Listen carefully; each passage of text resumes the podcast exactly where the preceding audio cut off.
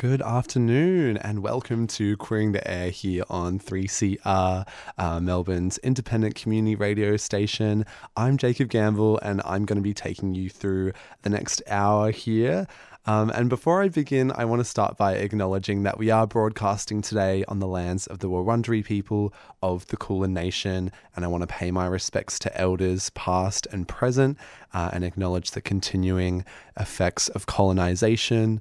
Um, it has an enduring impact. And I also want to extend that respect to any queer and trans brother boys, sister girls, um, and anyone else who falls under that umbrella, and acknowledge all of the amazing work um, that members of the community are doing. So, thanks for tuning in today. We've got a very fun, exciting show. Um, I've been working quite hard, piecing together quite a lot of uh, perspectives from things that have been happening around Naarm. We'll be speaking with Aurelia St. Clair, who is a queer comedian, writer, podcaster, and pop culture connoisseur. So, I'm very much looking forward to having a live chat um, she's very well known for her TikToks and her Instagram reels if you are on those social media platforms. Um, and then lastly, we've got a bit of a raunchy segment. So if you're with kids, probably tune out.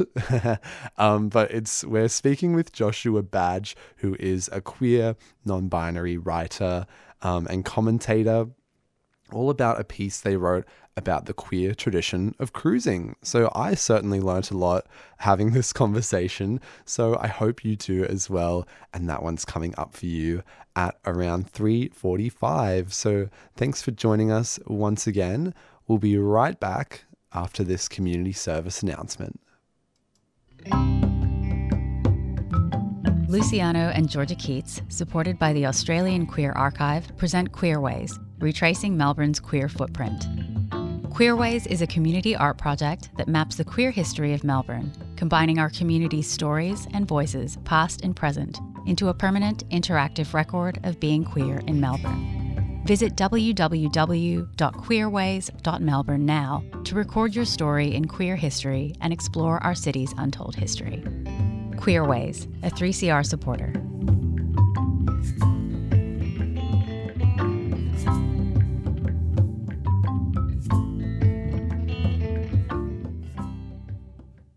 You're on 3CR, Queering the Air, joined by myself, Jacob. And now we're going to turn the dial a bit and have a chat with Aurelia St. Clair, who is a queer comedian, writer, podcaster, and pop culture connoisseur. And you may have seen her TikToks or Instagram reels where she provides uh, what I would say is some critical commentary on the inner workings of Naarm. She's also got a show coming up called I Said What I Said. So joining us now is Aurelia. Welcome to the show. Hey, Jacob. Thanks for having me on. Thanks for coming on. Uh, now, you are very well known for your Naarm specific content. Um, in particular, those videos you made where you rate particular suburbs. Um, so I want to know where do you find inspiration for your content? I have lived in Melbourne for a few years now and moved around a lot. And um, one day I made this random TikTok using this filter and just commented on how it made me look like I was from the inner north, more specifically, I think Fitzroy. And from there, I just kind of started doing a whole bunch of other suburbs that I sort of lived in or worked in or spent a bunch of time in. And my inspiration just sort of comes from my experiences being in those places. Mm, there's certainly plenty of meme worthy uh, content happening in those streets. What would you say are some of the uh, the most notable suburbs that you've lived in? I'd definitely say they're all north of the river.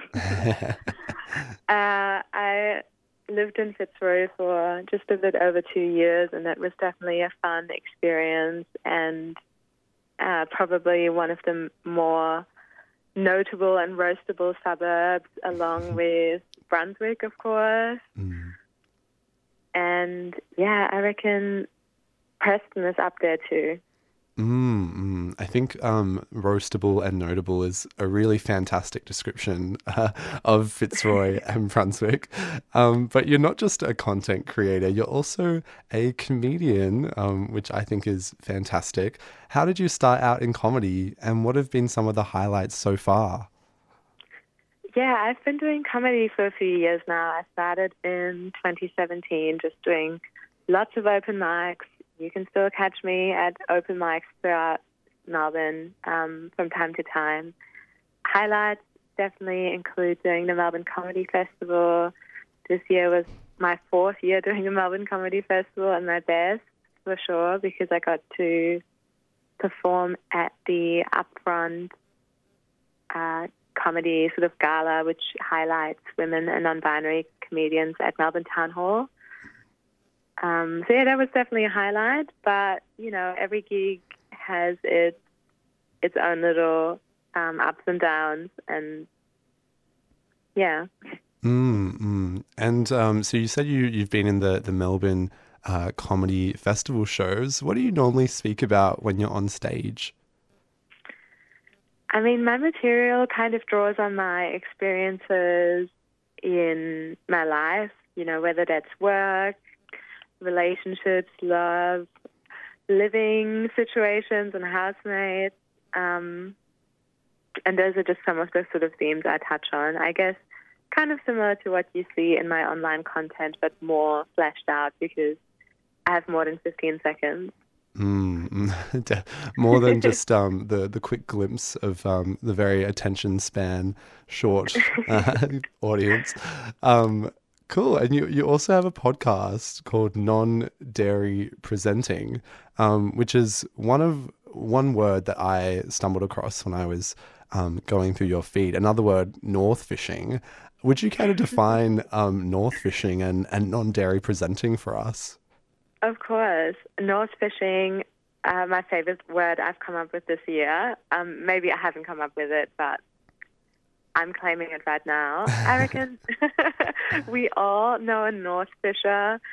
I feel like Melbourne has this sort of famous north south divide, and while I'm definitely somebody who has no problem crossing the river as someone who lives in Richmond, um, mm. I feel like north fishing is just the act of act of pretending to be more poor than you are, of being more artsy than you are, and of jumping on uh, trends for the sake of jumping on trends, even though they're maybe not yours to claim sort of vibe.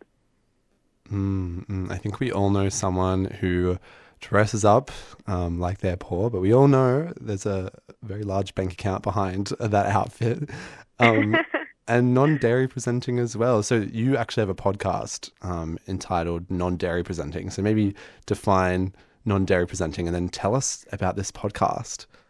Yeah, so I feel like non-dairy presenting, I wanted to use a term for the podcast that was maybe a little bit more broad and not just people in Melbourne could relate to it because non-dairy presenting is sort of started on TikTok, I feel. Mm-hmm. Um, and to me, non-dairy presenting is queer. um, it's living a sort of maybe alternative um, life since you're already drinking alternative milk.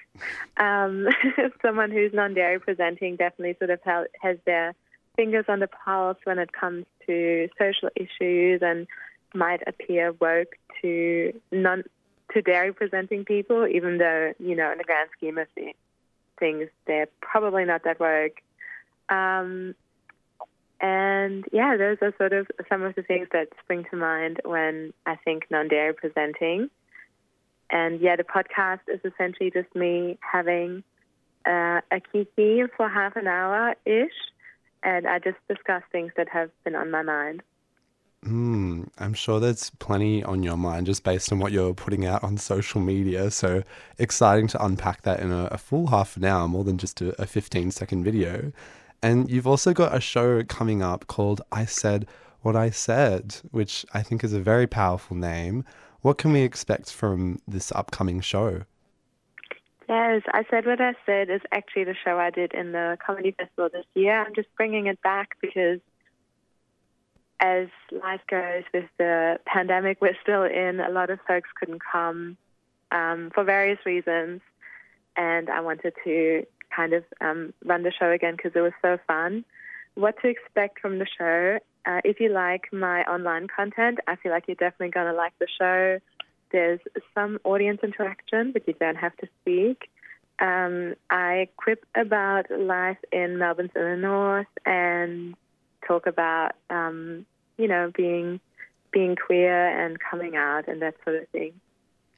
Wonderful. Well, I will definitely be getting myself a ticket. Do you want to give us the full plug about where we can go um, to go along and see you?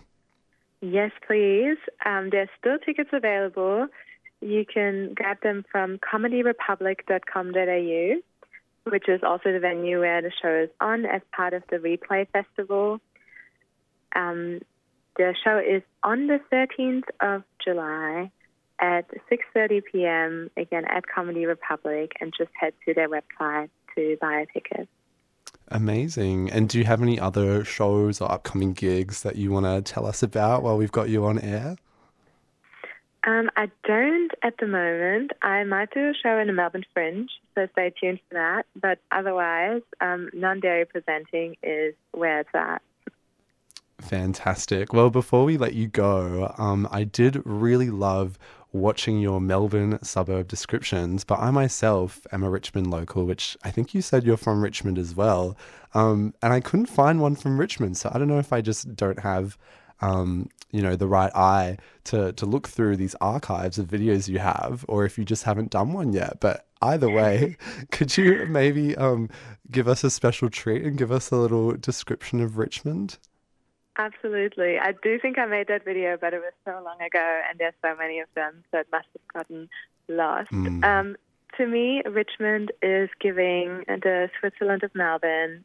You know, people are always hating on you when you say you live in Richmond because they have all these negative connotations in their mind. But really, Richmond is giving you the highs and lows. You have good coffee and you have you know, people who have designer dogs, you have people who have a dog that doesn't even look like it's a dog, um, all sharing the same dog park. Um, you'll find your soccer mum cars who can't indicate, and the street over, uh, just a car that has low key been abandoned. You're kind of taking a look to see if it's going to be possessed.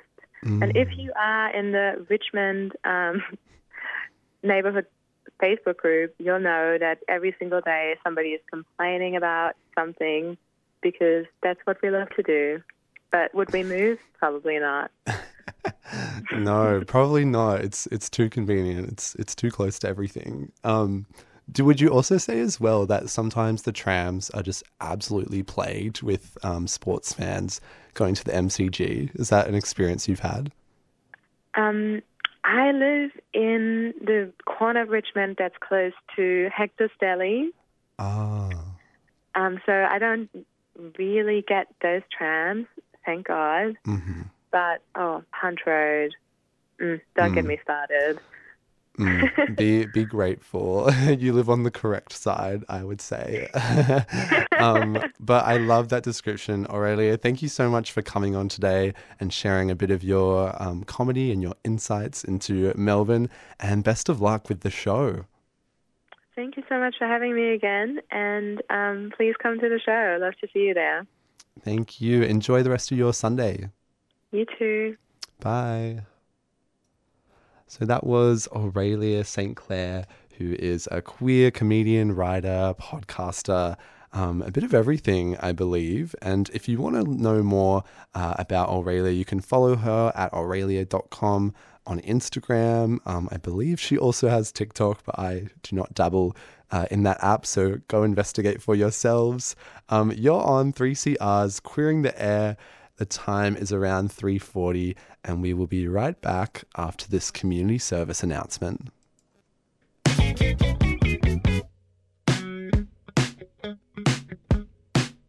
Throughout the month of June, we'll be asking you, the listener, to support radical, community owned media during our radiothon. We'll be taking donations online, over the phone, and in the station to help keep 3CR going for another year. Independent community media is vital, and we need your support to keep community strong. To donate, go to 3cr.org.au, call the station on 03 9419 8377. Or drop in at 21 Smith Street, Fitzroy during business hours. 3CR. Keep, Keep community community strong. strong.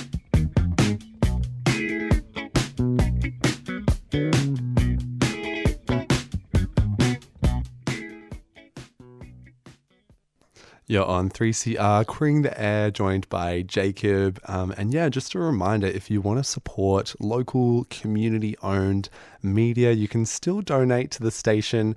Uh, June, which is our month of Radiothon, may be over, um, but we're always collecting funds year round. So head to our website, 3cr.org.au uh, forward slash donate and chuck us some coins if you have the means. Uh, now, just a quick warning before we kick off this next section. Um, this session is going to contain a lot of mentions um, of public sex, in particular queer public sex. So if you are joined by people under the age of 18, um, maybe tune back in at four o'clock for Salam Radio Show. Um, if you're my mom listening right now as well, I don't know how comfortable you are um, talking about this topic, um, but you've had your warning. So, to kick us off, Joshua Badge is a queer writer and philosopher living on Wurundjeri land in Melbourne, Australia, and they recently published a piece called In the Garden of Earthly Delights The Queer Tradition of Cruising, where they reflected on their experiences of cruising and the history of this sexual culture and where it stands in mainstream society today. You recently published a piece uh, a couple of months ago called In the Garden of Earthly Delights The Queer Tradition of Cruising, which explores a very long queer tradition. Now, full disclosure, I've never really dabbled in this type of tradition, so I'm wondering can you introduce us? What is cruising and how does it work? Um, I would love to. Uh, so, uh, cruising is the practice of uh, looking for sex or um, casual, often but not necessarily anonymous, uh, partners in public spaces. Um, so, uh, places like um, parks, uh, public lavatories, roadside stops, bridge underpasses. Uh, you know, the, the, list goes on. Um, uh, many different kind of locations, um, and there is a kind of uh, uh often non-verbal uh, language um, that exists in these spaces to communicate interest and availability in very um, very explicit but very subtle ways. so um, particular kinds of uh, gesture, movement, um, eye contact is the main thing. There, there is a, um, you know, the look, uh, this very um, cool, uh, you know, maybe a little bit steely but quite intimate uh, gaze um, that is shared in these spaces. That's very different to uh, how we might usually interact with people. Um, so, you know, cruising, um, uh, the term is this kind of metaphor of uh, kind of sauntering about very casually, um, looking for fun, as it were. Um, and so there are these. Uh, spaces which are usually passed, um, you know, the knowledge of which is passed between people uh, orally, no pun intended. Um, uh, you know, so there are very well established beats in Melbourne, for example, that have been around for decades, um, and you know there are others that are popping up all the time.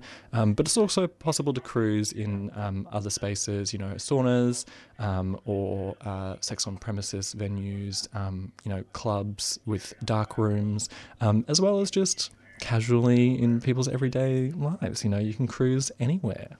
And you reflected on quite an intimate experience you had with an older man in this piece. What has your experience of cruising been, and particularly during the last couple of years when we've been in this pandemic? Um, what a delicious question. Uh, Yeah, well, I mean, I guess one of the reasons why I wrote the piece um, when I did um, was because, um, in my experience and in all of the conversations I was having with other cruisers um, who I knew, um, we it was all um, very apparent to us that there was this kind of cruising renaissance happening around us. Uh, you know, the beats had never been as busy before.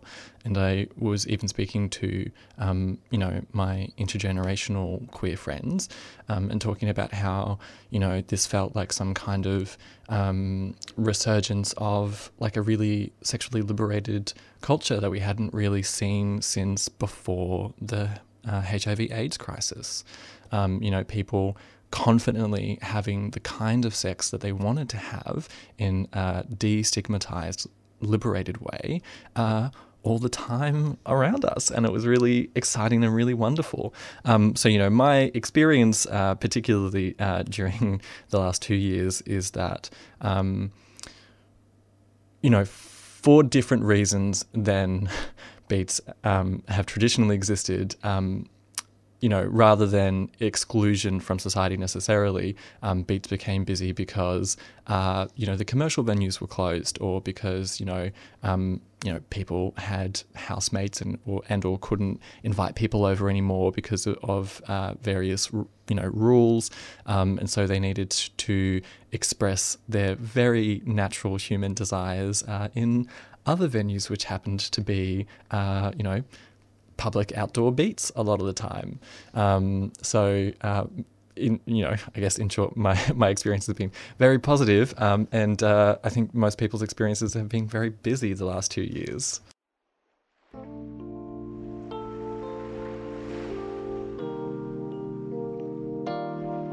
I sauntered down the nude beach, white trainers in hand, buoyed by the confessional freedom that comes with public nakedness.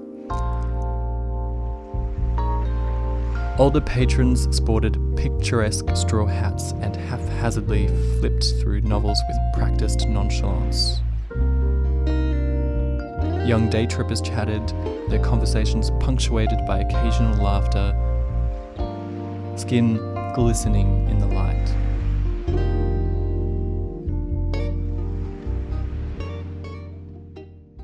Wow, this is certainly a really fascinating outcome of the, the lockdown. I don't think Daniel Andrews really would have predicted this to have happened, um, but I'm glad it did. And you mentioned before that there's kind of been a historical renaissance. So mm. we know that cruising's been around for a good few years now. Mm. What do we know about how this culture existed in the past?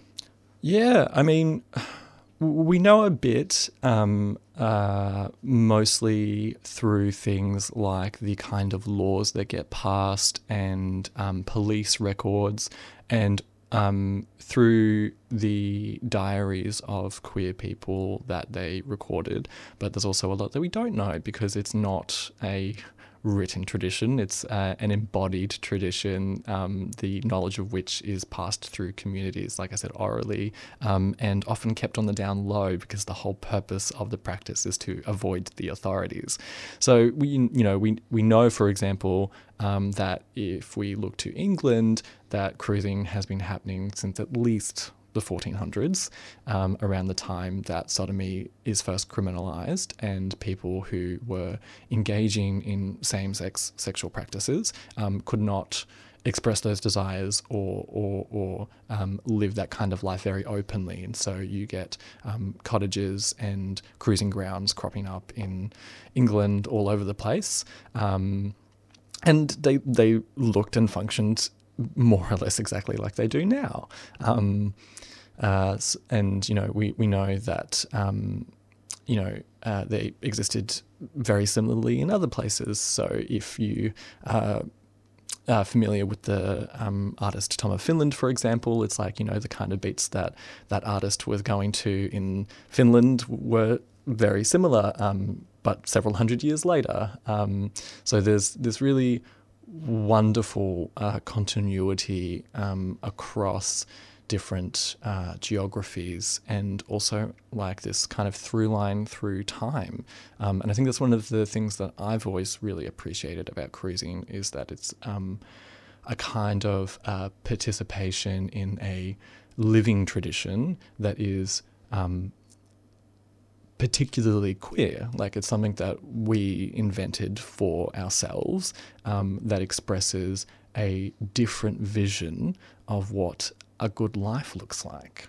Mm, and it's interesting now that even though queer and trans rights have come such a long way and we're able to be so much more visible than we were in the past, that we're still kind of partaking in these these acts of public sex that um, really go against the boundaries of what sex and sexuality looks like in a heterosexual society. How do you think mainstream society interprets queer public sex and queer intimacy in general? Um, this is a great question. I, I think I have maybe a bit of a spicy answer to it. So I think that mainstream society probably interprets queer public sex and intimacy uh, in general um, as a threat. Um, and I think that gets expressed in a few different ways. Um, so, you know, if we're talking about public, public sex, public sex in Victoria is unlawful you know, it's um, not permitted under uh, various legal codes. Um, and so it exists uh, in tension with the policing of these spaces by Victoria Police, who to this day still quite regularly raid beats. Um, and then if we think about you know queer intimacy in a more general sense, um, I think that this is kind of the thing that gets swept under the rug. So you know if we think about the modern quote unquote gay rights movement and the kind of things that it cares about, you know it cares about um, you know uh, gay marriage, you know, a, a, property contract for middle class gays to, you know, solidify their relationship in the eyes of the heterosexual majority. Not so much about, you know, queer forms of intimacy, which tend to take, you know, the the backseat. You know, the, the slogan was like, you know, love is love, and they certainly didn't mean like a, a you know, a, you know, a queer lib version of what love looked like. It was a very sanitized uh, version of what queer intimacy um, can look like. Um, and I guess what I want to say to that is that uh, I think that impression is kind of right. I think that queer intimacy and I think that cruising is a threat in the sense that it is a challenge to cisgender heterosexual like sexuality and culture and to prevailing norms um, because in in doing this in meeting each other in these ways and in looking after each other in these ways we're saying that we reject mainstream cishet culture and that we can live a different kind of life and, you know, that is threatening to the majority and that is threatening to the prevailing norms.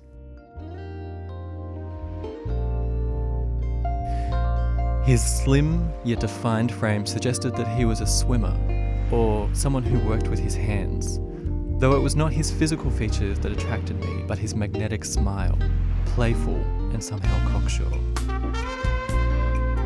Our eyes locked, and I found that I couldn't look away. Without the sensation of motion, we arrived face to face. Hey, I nodded. Hey, he said, a touch of gravel to the timbre of his voice.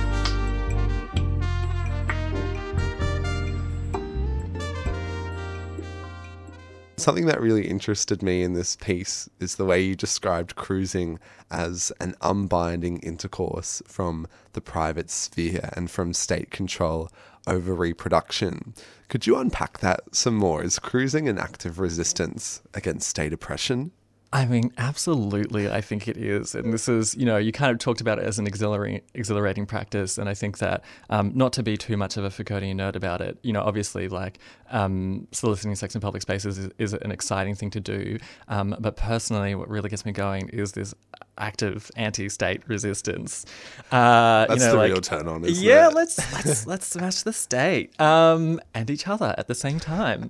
Uh, um, yeah, so I guess th- um, I, I, you know this is kind of thinking about the Foucauldian concept of biopower. So this idea that states exert control over reproduction because that's how states ensure their existence in perpetuity. You know, a state needs workers, it needs soldiers, it needs bureaucrats to keep it functioning. So, as an entity, um, it takes a very, uh, you know, um, uh, very large interest in sex and reproduction, and it tries to manage these things in all kinds of ways. And you know, so it tries to manage these through marriage, for example, um, but also through the kinds of norms that it creates, through the laws that it, it enforces. And so, you know, what I'm talking about here is this idea that the um, only permissible, um, the only safe, um, the only correct type of sex is the one that occurs uh, in the home, in the bed, you know, uh, usually um, in monogamous relationships, uh, which are kind of based on this model of marriage, um, you know, which is mm. all bound up in um, ensuring, um, you know, uh, property inheritance um, and uh, ensuring that, um, you know, traditionally the only um, correct type of sex is procreative, so that you know you're constantly generating more worker bees for the state to uh, you know capitalize on, and so rejecting, you know, rejecting all of this um, by, uh, you know, engaging in uh, public sex is, you know, saying that that's not, you know, that's not the system that we want to live under. You know, we don't want to just be worker bees. We don't want to um, hide away um, our uh, sexual proclivities in the private sphere. They're not things to be ashamed of. And I think this kind of speaks to a um, a broader queer ethic about our relationship to sex as being integrated into our everyday lives. You know, it's not something that is bracketed away to, you know, the twilight hours of the evening or, um, you know, something that we're ashamed to speak about, but it's a very normal things that, you know, humans engage in that we should just speak very plainly about and be, you know, not worried about. You know, as long as everyone is consenting and having a good time, who cares? we have always looked for one another, held each other in the dark, and through our actions declared that we deserve to feel joy. In a ritual surrender to pleasure, we integrate sex into our everyday lives and reject the essentialism that it places humans above nature and other animals.